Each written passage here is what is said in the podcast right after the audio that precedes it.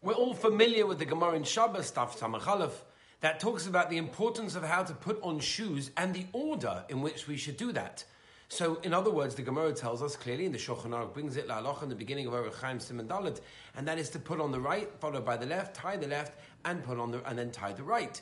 The Mishnah Berurah explains the reason for the importance is, of course, giving the chashivas to the right side. Right? They asked once from Shlomo Zalman Auerbach, why is it that we have instructions how to put on our shoes in the morning? What do we need this for? So he answered very simply. He said the Ribono Shel Olam is looking for ways to reward Klal Yisrael, to give them mitzvahs in order to give them Olam Haba. So even something simple, something you do anyway, you would do regardless. If you do it this way, you get reward for it. Says Rosh Zalman, the Rabbanim were looking for any opportunity to give us reward, and therefore we should do that. Countless stories of people that were saved by simple mitzvahs like this as well.